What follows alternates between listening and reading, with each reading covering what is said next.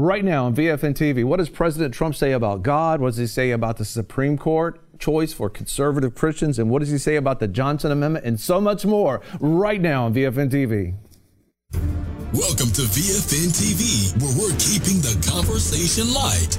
That's L I G H T, light, with your host, Greg Lancaster. Welcome to V F N T V. I'm Greg Lancaster, your host, and joining me just a moment is John Ramos. These are exciting days as we're watching our leader, our president in the United States, President Donald Trump, be supportive of the Constitution, the church, and so many things. As a matter of fact, David Brody with C B N is interviewing him in the White House, and he asked him a very specific question. You know, being C B N, we need to ask you a God question. Let's hear what President Trump had to say. Let me switch gears, and, you know, it wouldn't be a, an interview between us if I didn't ask a, a God question, if you will. Uh, how, how has that spiritual journey been for you, especially being here and knowing the gravity of the office? Uh, do you feel the need to pray more? Uh, how, where are you on that? Well, I tell you what, uh, I've always felt the need to pray. And you know that. So I would say that uh, the office is so powerful that you need God even more, because your decisions are no longer, gee, I'm going to build a building in New York, or I'm going to do that. These are, these are questions of massive life and death, even re- with regard to health care. Mm. You know, we're working very hard on health care. But there you're talking about life and death, and you're talking about better lives, better lives, people living better because they have better health care at a lower price, which we're working very hard on. Mm-hmm. So, yeah, you realize these decisions are all so important. There's, there's almost not a decision that you make when you're sitting in this position that isn't uh, a really life-altering position. Mm-hmm. So God comes into it even more so. That is so exciting to be, that is so exciting to be able to hear. That is so exciting. That is so exciting. That is so exciting to be able to hear our president say he's turning to God, because those decisions are huge. Those are huge decisions that take place that affect the lives not only of Americans, but people all the way around the world. So we want to continue to pray for those in authority, pray for President Donald Trump. As a matter of fact, we're going to be talking about some prophetic words in the future that was uh, released by Patricia King with X P Ministries about how we just got to pray protection over. We should always be praying protection over our leaders and over our president. But, you know, also David Brody asked him about the Supreme Court, and we're excited to hear what he has to say about it, because he promised, I think he put a list of twenty, twenty-one judges out to be able to pick from to replace uh, Anthony Scalia, who passed away about a year ago on the Supreme Court. And Supreme Court right now, for some reason, is making, it's shaping our, our culture. Let's go and see what uh, he told David Brody about the Supreme Court. Let's take a look. Let's start with the Supreme Court. I know you're narrowing down the list. I know you've talked about who you kind of have an idea of who's going to be this person. But let me ask you, where does the final result lie? In other words, is it a gut instinct for you? Because they're all good on this list. So what's the, the bottom line factor when deciding? Well, I think also it's who's going to get approved. And, you know, we have to go through a process after I pick the person that I'm going to be picking, who I think I know, but I'm not one hundred percent. I can't guarantee it. Uh, we're doing some further checking. Uh, the vetting, they call it the vetting process, and the vetting process is very, very strong. Uh, but we have all twenty are fantastic people. You know, I put out twenty for the election. I said, these are the people I'll pick. And uh, I think that the person that I pick will be a big, big uh I think people are going to love it. I think evangelicals, Christians will love my pick, and uh, will be represented very, very fairly. I'm so excited to be able to say he actually did what he said he's going to do. As a matter of fact, he just nominated Neil uh, Gorsuch. Take a look.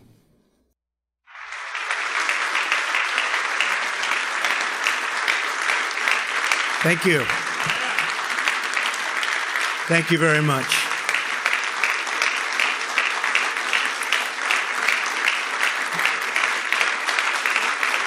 Thank you.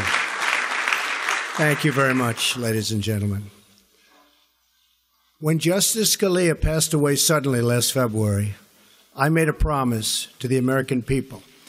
If I were elected president, I would find the very best judge in the country for the Supreme Court. I promise to select someone who respects our laws and is representative of our Constitution and who loves our Constitution, and someone who will interpret them as written. This may be the most transparent judicial selection process in history. Months ago, as a candidate, I publicly presented a list of brilliant and accomplished people to the American electorate and pledged to make my choice from among that list. Millions of voters said this was the single most important issue to them when they voted for me for president. I am a man of my word. I will do as I say, something that the American people have been asking for from Washington for a very, very long time. Today,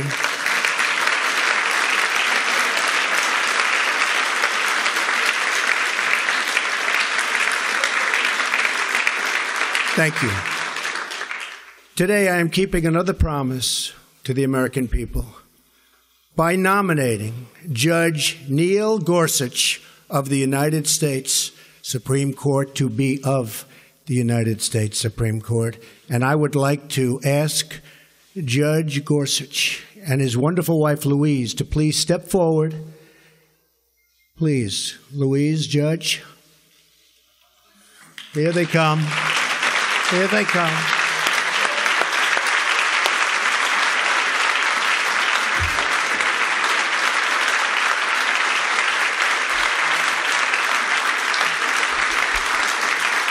So was that a surprise? Was it?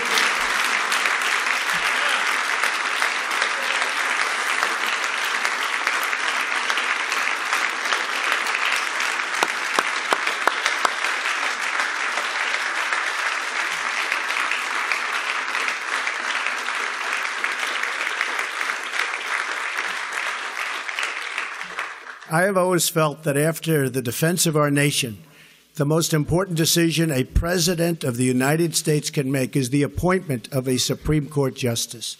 Depending on their age, a justice can be active for fifty years, and his or her decisions can last a century or more and can often be permanent. I took the task of this nomination very seriously. I have selected an individual whose qualities define really, and I mean closely define, what we're looking for. Judge Gorsuch has outstanding legal skills, a brilliant mind, tremendous discipline, and has earned bipartisan support. When he was nominated to the Tenth Circuit Court of Appeals, he was confirmed by the Senate unanimously. Also, that's unanimous. Can you believe that nowadays with what's going on?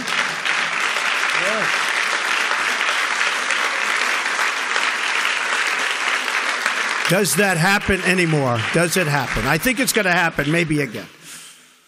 Also with us tonight is Maureen Scalia, a woman loved by her husband and deeply respected by all. I am so happy she is with us. Where is Maureen? Please stand up. Thank you, Maureen.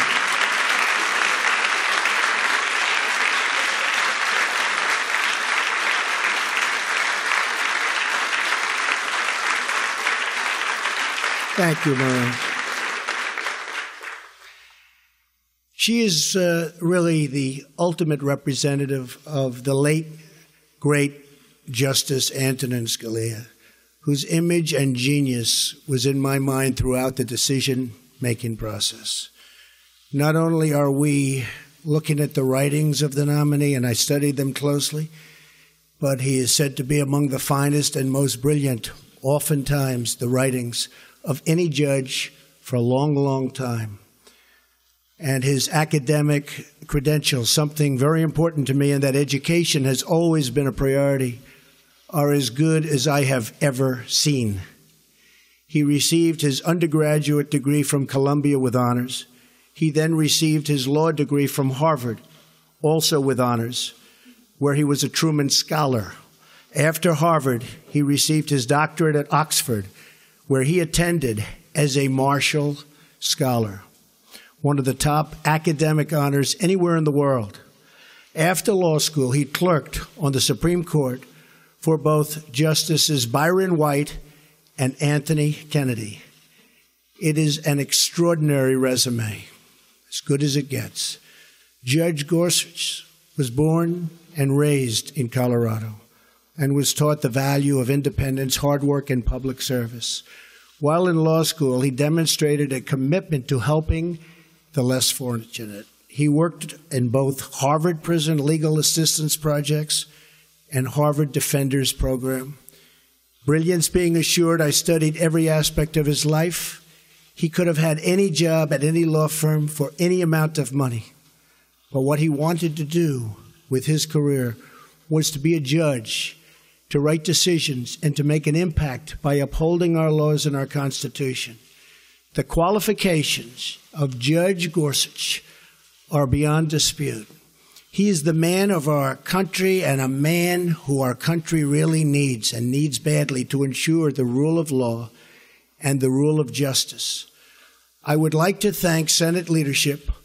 I only hope that both Democrats and Republicans can come together for once for the good of the country. Congratulations to you and your family. May God bless you. May God bless our glorious nation. Judge Gorsuch, the podium, sir, is yours.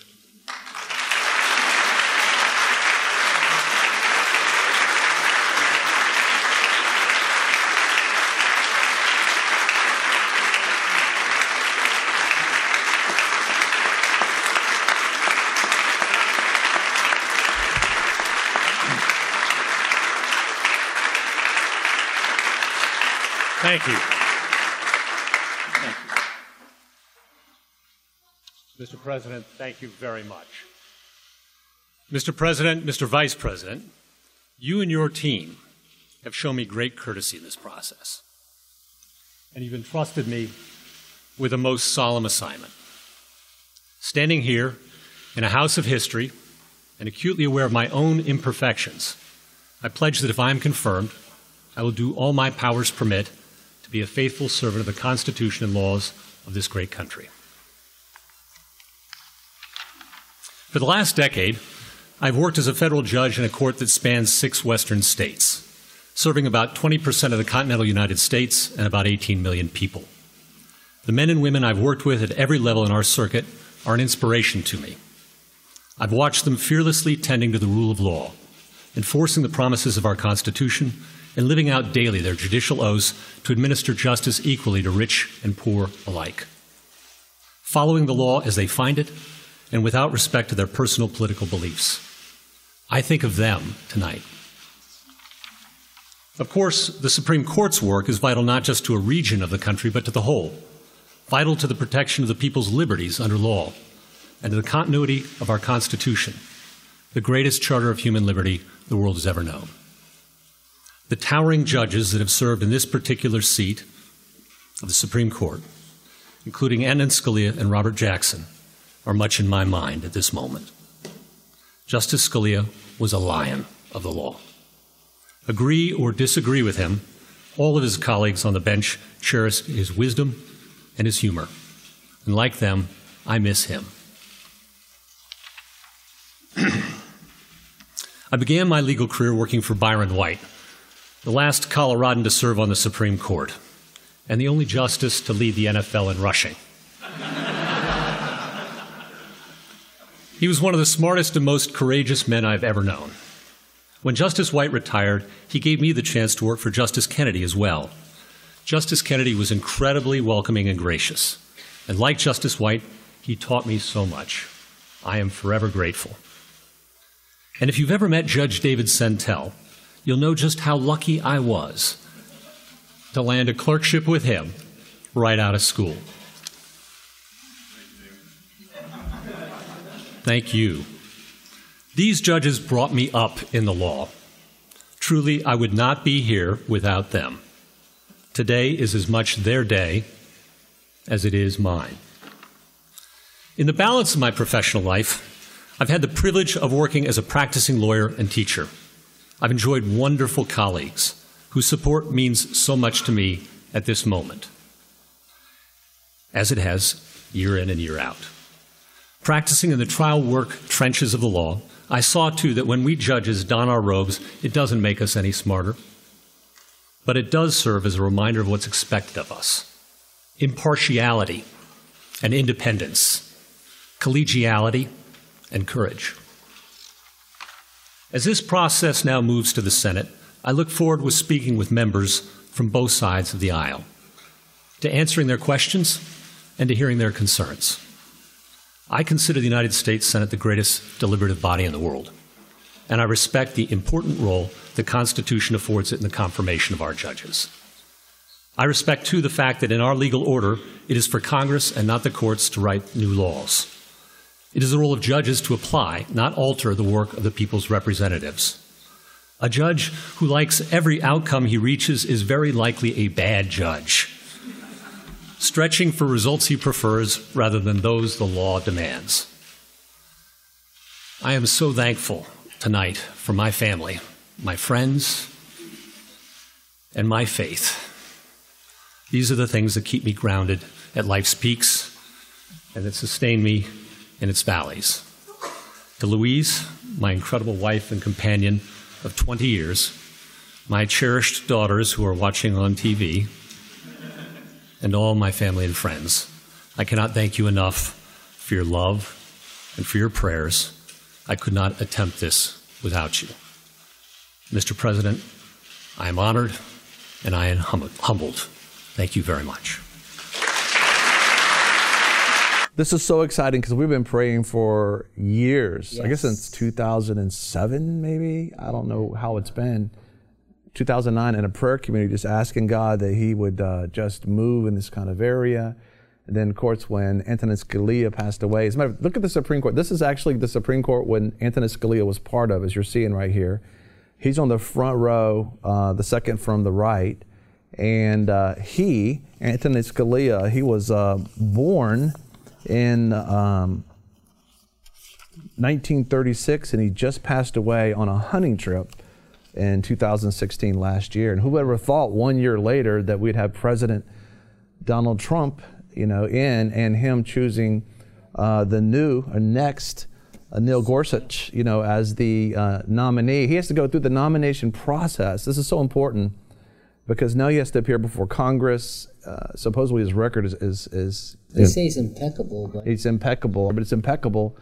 But knowing that um, as Christians, we need to pray. This is a huge answer to our prayer because he looks at the Constitution and he defines it how it is. Others have been just kind of having this elastic interpreta- interpretation, saying that it's uh, it grows with our culture, and now all of a sudden, you know, there's Martians, so you got to be able to just what do you, what you know what they really meant, you yeah. know, when they're writing about Martians.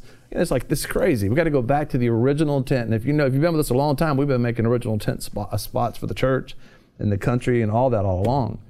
And uh, so pray for him. Pray for when, him and his wife and his family, because the reports are one hundred million dollars. one hundred million dollars is going to be spent on these attacks, ads, and for him, just so he can get confirmation for a judge who right. was u- unanimously voted in when he went for, you know, his the, previous the, position. So the reporting over one hundred million dollars is going to be spent coming against him and his family and his record and for him. Yeah. On either side. The, the sad thing is the balance of powers. Law is supposed to be created with the legislature from your senators and your House of Representatives, and they've been making law by this small little group of judges. Nine They're people. Not supposed to. And this uh, new Gorsuch uh, nomination, he believes that the law needs to go back to your congressmen and your senators, and they need to make the law, and he's supposed to just apply the, is it a constitutional law or not, but not to make law from the bench. And that scares him to death. Because uh, uh, many, many things that are against God has been decided based in this way, where the judges are making that kind of decision, and he doesn't believe it needs to be that way. So we we just need to pray that he goes all the way through. Lord, we just even pray right now, yes. Father God, that and th- those that are listening and watch it with us, just you would agree in faith right now. Father God, we just pray for Neil Gorsuch and his family right now, that you would send a, the angel justice yes, over, over and with him all the way through the process, Father God, and that he would be sitting on the bench and he'd be a flame for righteousness, God. We ask it in Jesus' name. We have so much more from the interview from David Brody with the president after this message. This is V F N T V, where we're keeping the conversation light. Follow us online at V F N T V dot com. We'll be right back.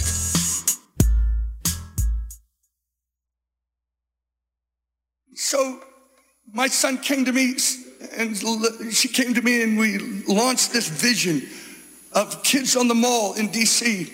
And seven months before the gathering, my thirteen-year-old, my twelve-year-old boy had come to me, and he said, "Dad, I had a dream. And in the dream, there were two gangs fighting, a devil gang and a God gang." And he said, "I went to the leader of the God gang and said, 'How old do you have to be to be a part of the God gang?' And the leader said, 'The rules have changed. It used to be twenty-one, but now it's twelve. He said, "Dad, what does it mean?" I said, "Son, I think you're to be about your father's business at age twelve. Tithe your teenage years to God and don't waste them." I want to thank you so much for joining us here on V F N T V and the David Radio program. Every single day we are on the air talking to the world and encouraging you by bringing the light, keeping the conversation light. And we also talk to you in many different ways as well. One way is at the V F N Torch. If you go to V F N T V dot com and click on the torch, our program that we have for years now with all these pertinent topics of the day, plus things that you need to know, is right there for you, where you can go back and, and educate yourself on a particular matter. You can share things with a friend. You can listen to us, and, and in addition in SoundCloud as well, you can share things audibly with other, other listeners out there and other viewers and friends. There's just so much available to you at V F N T V dot com. In addition, think about this. It's We come to you in the air, broadcasting in the air, in your pocket, which is on mobile devices and online. We're all over the world, and we want to be able to bring encouragement to you. And we do that one way with our app.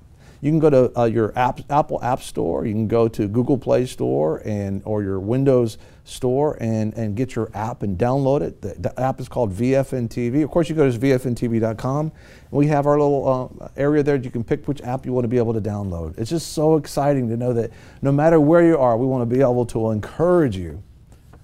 I don't know if you knew about this, but also you can sign up for our Torch newsletter. We have a gift for you for doing that.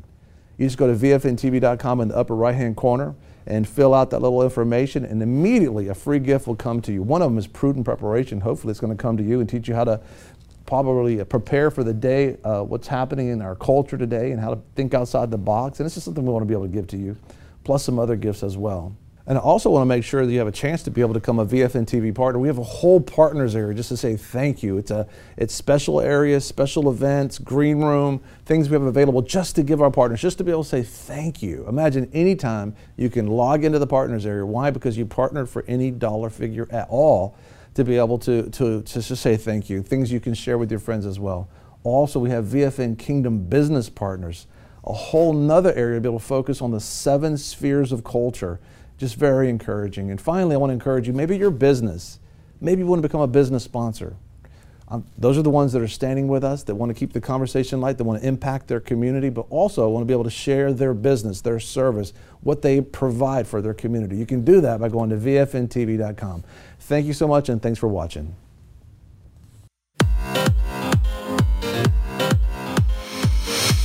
Welcome back to V F N T V with your host, Greg Lancaster.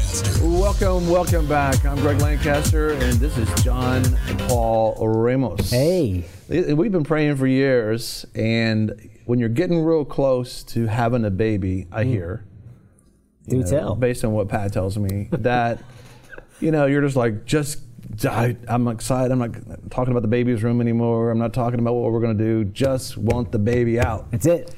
And uh, you're not in the most, you know, pleasurable mood. And right before this moment and this breakthrough last year, mm. I mean, it was tough with things going on. And but you know what? It, it, right before the dawn, right before the sun, right before the sun comes up in the morning, they say it's the darkest hour of the night. And I remember in law enforcement, that was the hardest shift to work because so I mean, people say, you know, things happen in the middle of the night. It stops around two or three. And then you just wash your cruiser over and over and over again. Well, the president is being interviewed. One of the first reporters uh, called on in the press room by the new press secretary, which name is? Spicer. Spicer with the, in the White House was a C B N reporter, and she asked about pro-life. Which was awesome. Yes, it was. It's totally awesome and shocking to the minimalized yes. uh, other uh, what do you, media? I think so. Is it media? The opposition or something? Yeah. It's called it.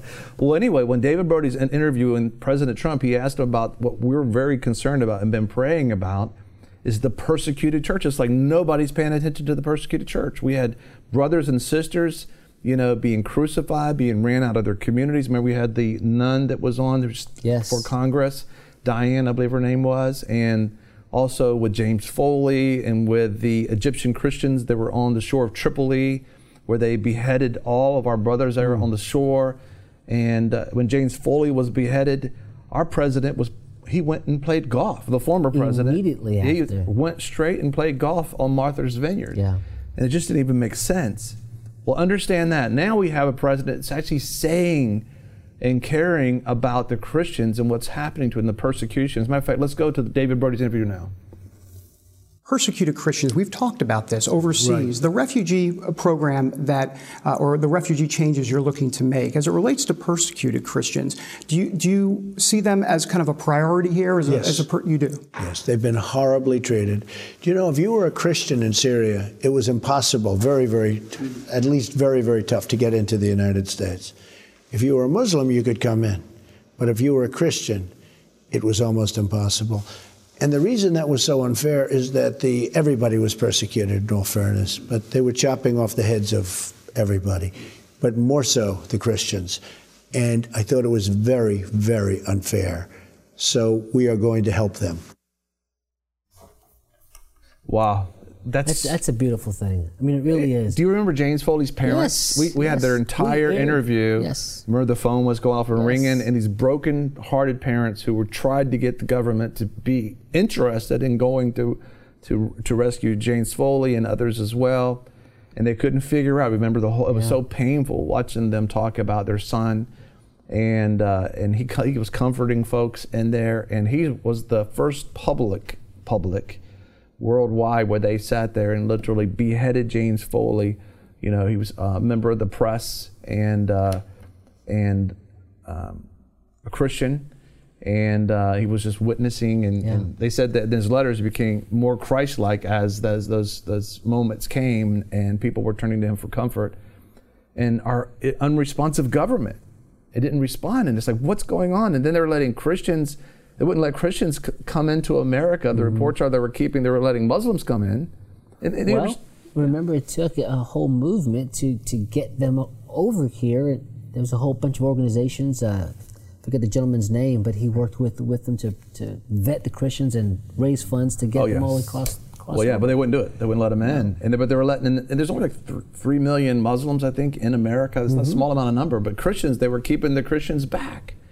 And it didn't make sense at all because everybody's being persecuted, but the Christians were being specifically persecuted. They're the ones with the big Nazarene mark on their door yes. and saying that, you know, we're taking you and putting you in servitude, we're killing you, we're taking your children, we're taking Charging your... Charging the jizya? Yeah, yeah the, the, the tax and, and uh, also taking the young girls as their wives.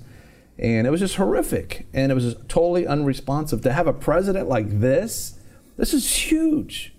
I mean, that's just, just huge. Yeah. And I look at, you know, Open Doors. You can see right here on your screen, this is the list of top twenty persecuted uh, countries persecuting Christians. They have a score of one hundred. And what do they score? Well, North Korea is the number one with ninety-two out of one hundred uh, and scoring as persecuting mm-hmm. Christians. Uh, then you have also Afghanistan that you're familiar with, that there are eighty-nine.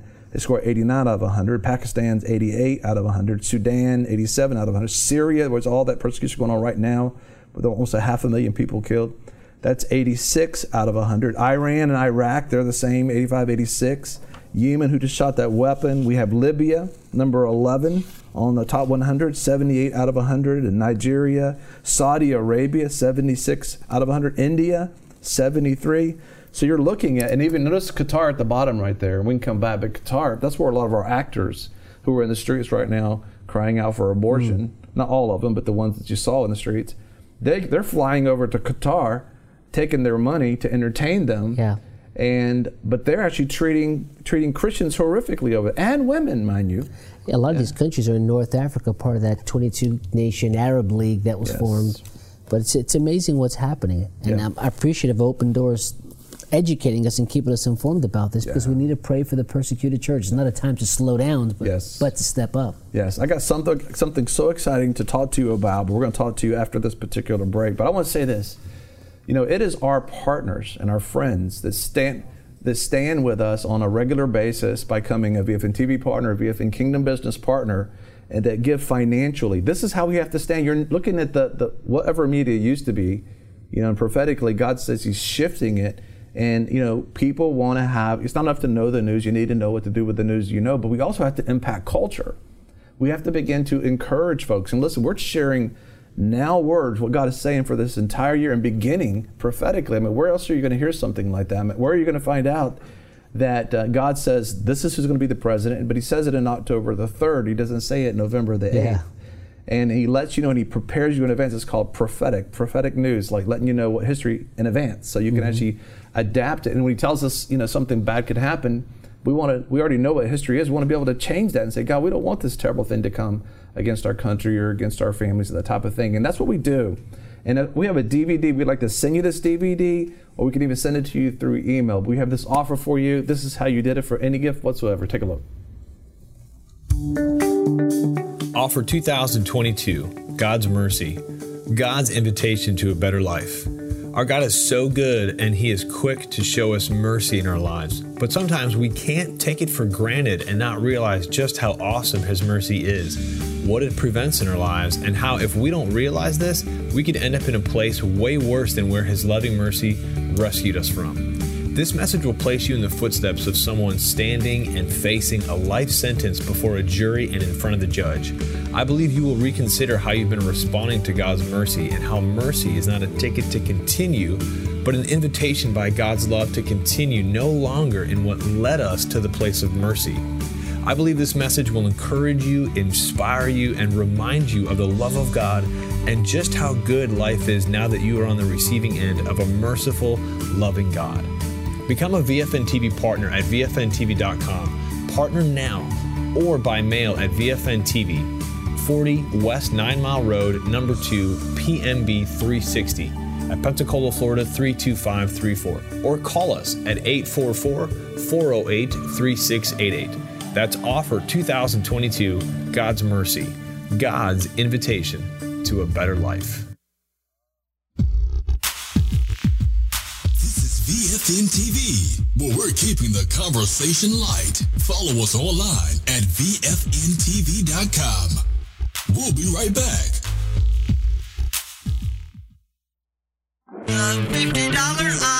The fifty dollar Eye Guy here with some eye-tastic news. Now, two locations to better serve you, so when buying your next pair of eyeglasses, come see my dad, the fifty dollar Eye Guy. fifty dollar Eye Guy. Can religion be taught in a charter school curriculum? This is Law and Justice with Jay Sekulow. My son goes to a charter school out here. I was wondering if the charter schools are held to the same curriculum as public schools, or if they can diversify and go into uh, a Christian aspect. Well, charter schools are still public schools, so whatever curriculum they come up with, it has to be in the context of something that's not going to violate the Constitution. But there's nothing in the Constitution that prohibits a school from talking about religion, religious values, and the role that religion played in public life. Your call, says Chris, is, what's the role of religion in public schools? Can it be incorporated into curriculum? The answer is yes. But a charter school is still a public school, so it has to be within the guidelines, but there shouldn't be any problem uh, there whatsoever. The American Center for Law and Justice is here to defend our religious liberties. Learn more about the American Center for Law and Justice on our website at A C L J dot org. That's A C L J dot org. Marilee Parrish from Loveland, Colorado, who is a Christian author and C E O, wanted me to just take a moment and share what I think about the word believe. Well, belief is very, very important. To believe in something uh, is to motivate you, uh, to instill purpose within you. Uh, I think it would be very sad not to believe in yourself, or not to believe in God, or not to believe in the purpose or the cause of which you are created. But I do want to say one thing to Marilee and to all of us. There are some people who are too simplistic about believe, and they say, well, if you can believe it, you can achieve it. It's not true. Not true. Trust me on this. You can believe a lot of wonderful things and not achieve them unless you have the resources, the help, the giftedness, the opportunity. So belief gets you started, but then you have to complement that with hard work and good choices to succeed and be the person that you believe that you can become. Which, by the way, if you haven't gone to the V F N Torchlight, you need to go to V F N T V dot com. And in the menu, it says V F N Torch. There's all types of aspects to be able to just quick information at a moment's notice. Any topic that you can imagine probably is in there. And a biblical perspective, you know, what's actually happening. But what does what does the Word of God say about this, including prophetic words of knowledge and wisdom that has been shared? So if you get a chance, go to V F N T V dot com and click on the V F N Torch in the menu there. Welcome back to V F N T V with your host, Greg Lancaster. Welcome, welcome back. It is so exciting, you know, to see the answer to your prayers. I know yes. that you texted me last night when you were reading Dutch Sheets' new Dutch Sheets' new book. Uh, I don't know what that was. Yeah. Dutch Sheets' new book, uh, The Way Back. Yes. And you got to get that, but we talked about it yesterday. You can find out details on it at Dutch Sheets dot org or at V F N T V dot com.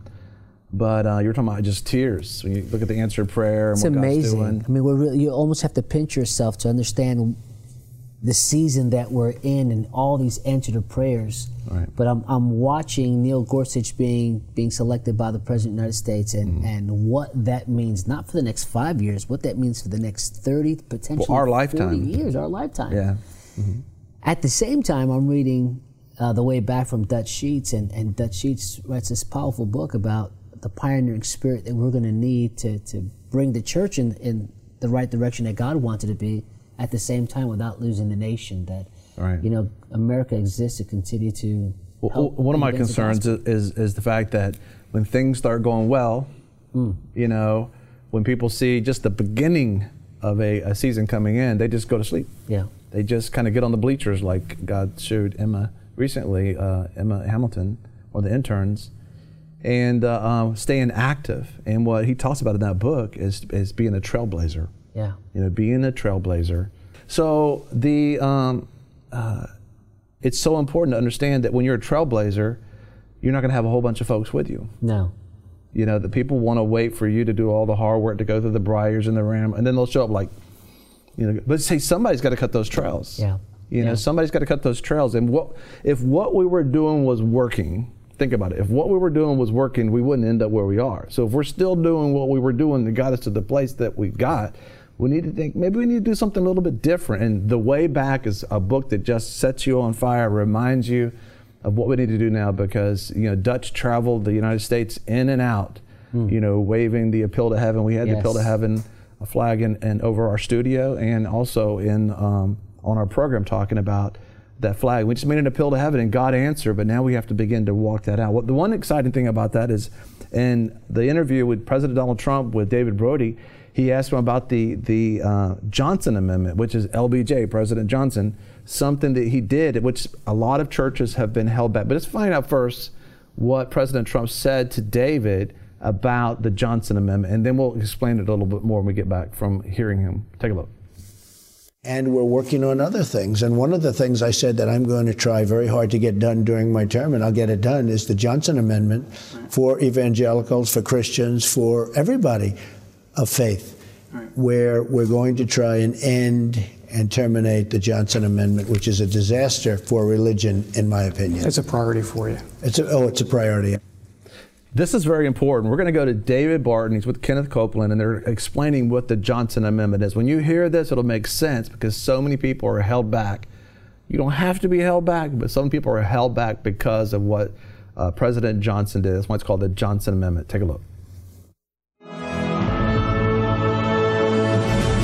This subject matter and why we're here, because it is it is extremely important. And the The part that, that yeah, uh, Satan right. was able to get the church to get out of politics and don't be involved in politics, and ministers never say anything about it, yeah. all that was yeah. of the devil yeah. Yeah. Oh. is what okay. contributed I, to us being where we are now. I want you both to address that. I want us to address that because I really believe that the church has got to come into a new place where this is concerned. We've all been afraid to say anything because of the Johnson Amendment, because of the five oh one c three. And what I read in the Republican Party was that they were going to abolish that. Yes. They were going to get rid of that. Yes. You better explain what the Johnson Amendment is, because most preachers don't even know what the Johnson Amendment is. Well, you go ahead and explain the Johnson Amendment. I'll I mean, I looked it up, Amendment.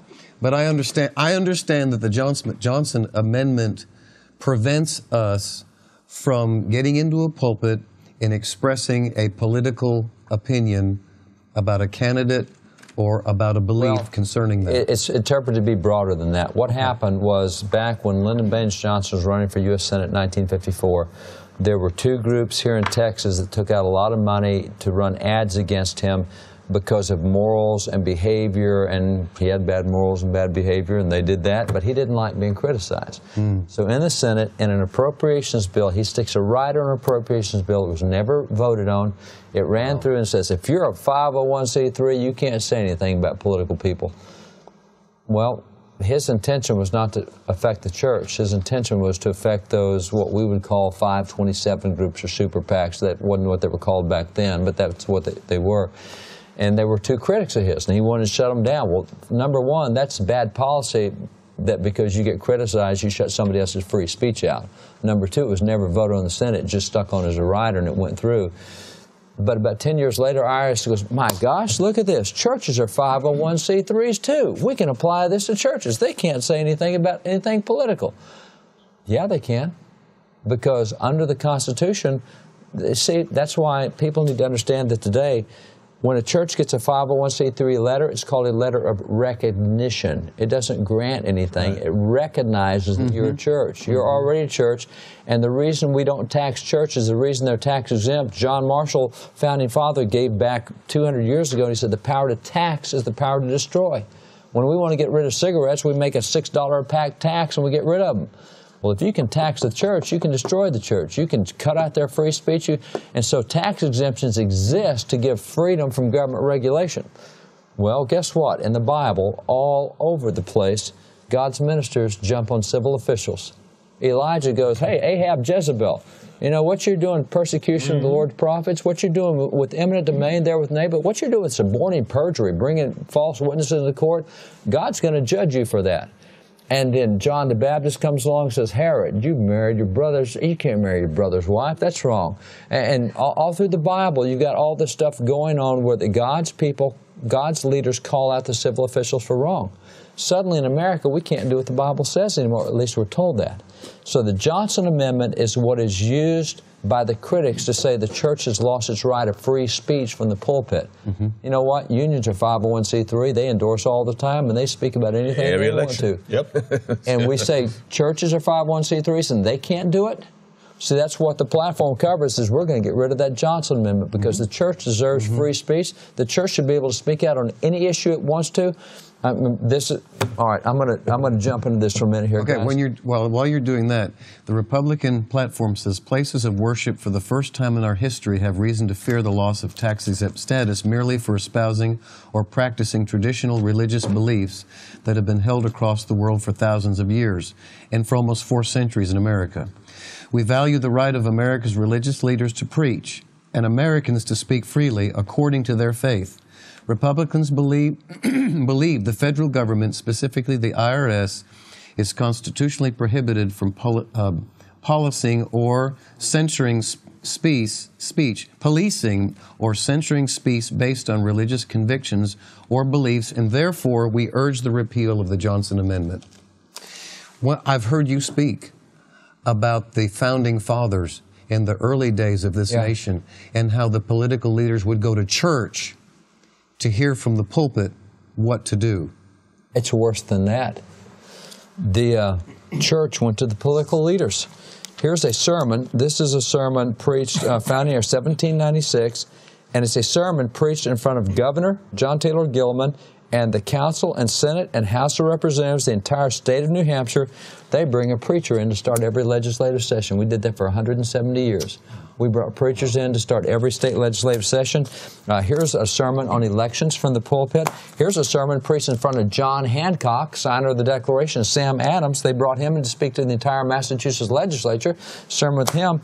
Uh, here's a sermon on the right uses of the sea. This is a sermon of sailors going out on a ship. Here's a sermon on the transatlantic telegraph.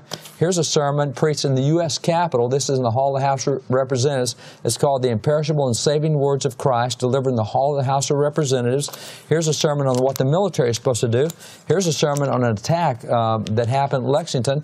Here's a sermon on earthquakes. Here's a sermon on the Great Fire in Boston. Here's a sermon on solar eclipse. Here's a sermon on the character of our rulers. Here's a sermon on uh, global giving. warming, I'm sure. Uh, yeah, exactly, exactly right. You know it is. That's that's, that's what it is. Uh, you know, here's George Whitfield sermon. Here's another George Whitfield sermon. Uh, here, here's the liquor law of Massachusetts. Here's one on marriage. Uh, here's one on the Great Bridge. Uh, here's one on the sin of selfishness. Here's one a sermon on property tax. Here's a sermon on the stamp tax. Here's a sermon on communism and churches. Here's a sermon on Christian and patriotism. Here's a sermon on the civil Civil War scene from the pulpit. I think we preached about every sermon under the sun, and the Johnson Amendment wouldn't let us do most of these today. And this is history in America, and it's history in the Bible.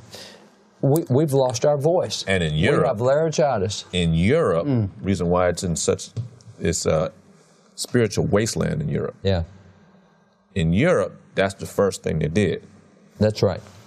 What, what you could and couldn't say out of the pulpit. Yeah. That's it. Now let's take one more time and hear what our president, our brand new president's first week in office, mm. really, what he has to say that he's going to do to this Johnson Amendment that has kept you, your pastor, your church from being free. The voice of the church is about to be freed, and imagine the harvest is going to come. And let's go back and listen one more time. He's talking about the Johnson Amendment, which we just heard about.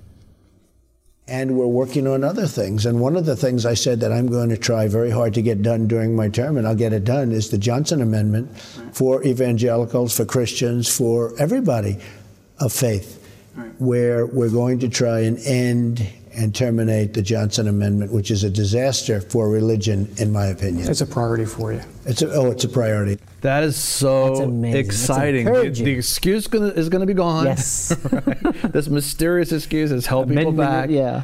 Uh, lions, tigers, and bears. Oh, oh no. Listen, we got so much more after this break. We'll see you after this message. This is V F N T V. But well, we're keeping the conversation light. Follow us online at V F N T V dot com. We'll be right back. Talked to her and she said, I just left Seattle. And she said, I was in a meeting in Seattle, Pastor. She said, I know I never met you, but I've been going here a long time. I said, yeah, I know that. She said, I just left a meeting in Seattle. And she said, Doctor Cho was the speaker. And she said, I heard him say in Seattle that the Lord told him, he said, I'm about to pour out my spirit in America. And he said, well, Lord, I said, are you through with America? Are you through with America? It looks like that, you know, everything's just going haywire. Are you through with America? And God said, oh, no. He said, I'm not through with America. He said, I'm about to pour out my spirit there. He said, as a matter of fact, get your atlas out of your attaché case. And he got his atlas out and opened it up. And the Lord said, point, and it landed right on the dot of Pensacola. And the Lord spoke to Joe and said, I'm going to pour out my spirit first here like a match head. It'll burn like a match head, right? And it'll be powerful. And he said, then it will go over to the Mississippi River, and it'll back up across Florida again, come down into the peninsula of Florida, go up the east coast, down through the west and the southwest, and shoot out to the northwest. And before my coming, all of America will be ablaze with the glory of God.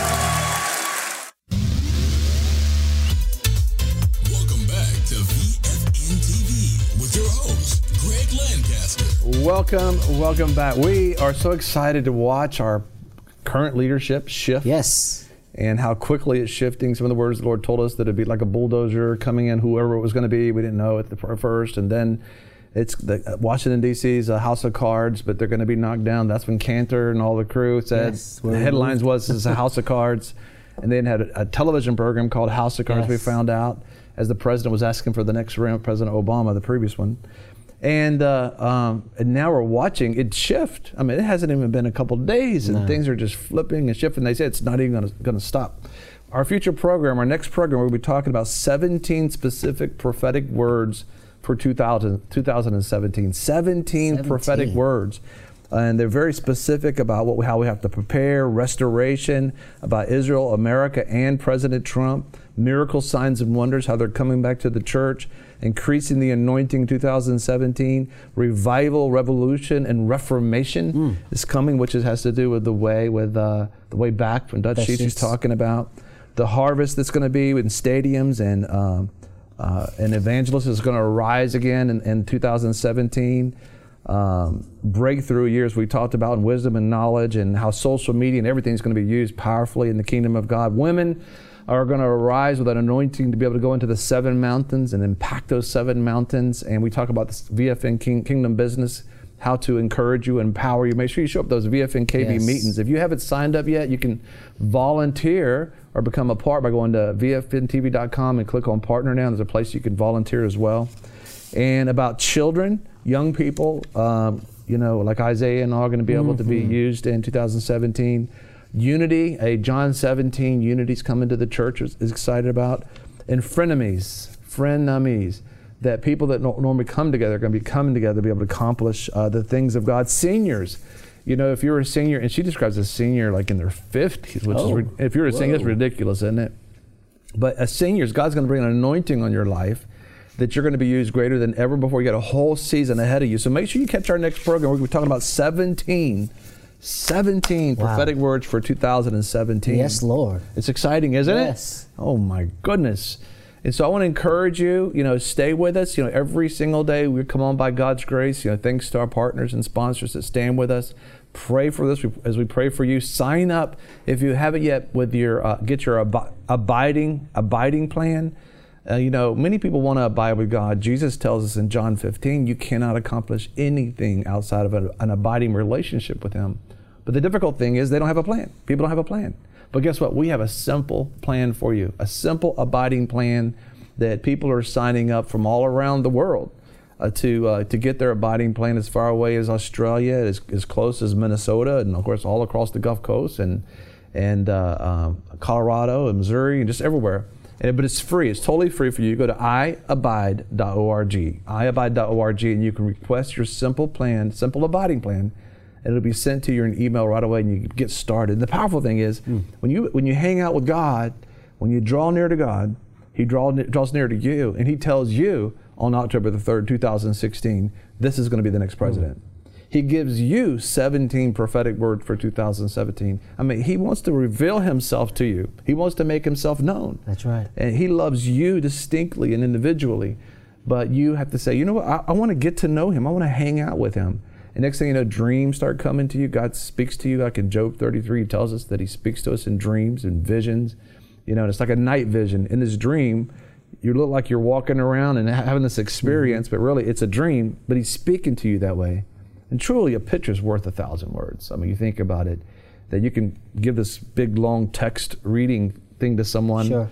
but you just show a picture, you'll remember forever. And I still remember, as a matter of fact, I remember things that God said to others. When I hear it, I can yeah. see the picture that's take, taking place. But, you know, I think about the exciting thing. We're talking about President Donald Trump in the interview with David Brody, and that's in the White House, Christian Broadcast Network in the White House. Well, it takes me back to the inauguration. We're going to make that available to you, the whole speech that was given, which is a powerful, short, but, but very specific. We care about you, and we want to be able to protect the citizens of America. We spent eight-plus years where people strangely was going like, we don't care if Americans get hurt, and what's the big deal about bombs going off in cities and, and, and trucks running over people in Nice, and just crazy things were going on. But God has new leadership in town. And specifically, when he made the statements our president, President Trump did at the inauguration, he brought in Reverend Samuel Rodriguez, uh, a powerful Christian minister uh, and, and a leader of a lot of Hispanic Americans, think like fifteen thousand churches or something like that that's associated with his organization. But the big thing is he spoke a blessing and a word of God over the nation. So instead of us praying like we pray at the end of our, our, our, our broadcasts, we want the answered prayer to pray for us. Amen. As a matter of fact, let's go to the inauguration now. From the Gospel of Matthew, the fifth chapter, God blesses those who are poor and realize their need for him, for the kingdom of heaven is theirs. God blesses those who mourn, for they will be comforted. God blesses those who are humble, for they will inherit the earth. God blesses those who hunger and thirst for justice, for they will be satisfied. God blesses those who are merciful, for they will be shown mercy. He blesses those who are pure in heart, for they will see God. God blesses those who work for peace, for they will be called children of God. God blesses those who are persecuted for doing right, for the kingdom of heaven is theirs. And God blesses you when people mock you and persecute you and lie about you and say all sorts of evil things against you, because you are my followers. For you are the light of the world, like a city on a hilltop that cannot be hidden. No one lights a lamp and then puts it under a basket. Instead, a lamp is placed on its stand where it gives light to everyone in the house. In the same way, let your good deeds shine out for all to see, that everyone will praise your Heavenly Father. Respectfully, in Jesus' name. We want to give special thanks to all of our sponsors and partners. Visit V F N T V dot com and visit our sponsors for all of their contact information, phone numbers, web addresses, emails. Call them today. I'm your host, Greg Lancaster, and we're so glad that you've joined us. Don't forget you can join us twenty-four hours a day, seven days a week. Download our app and sign up for our newsletter, The Torch, at V F N T V dot com. I've enjoyed our time together. God bless.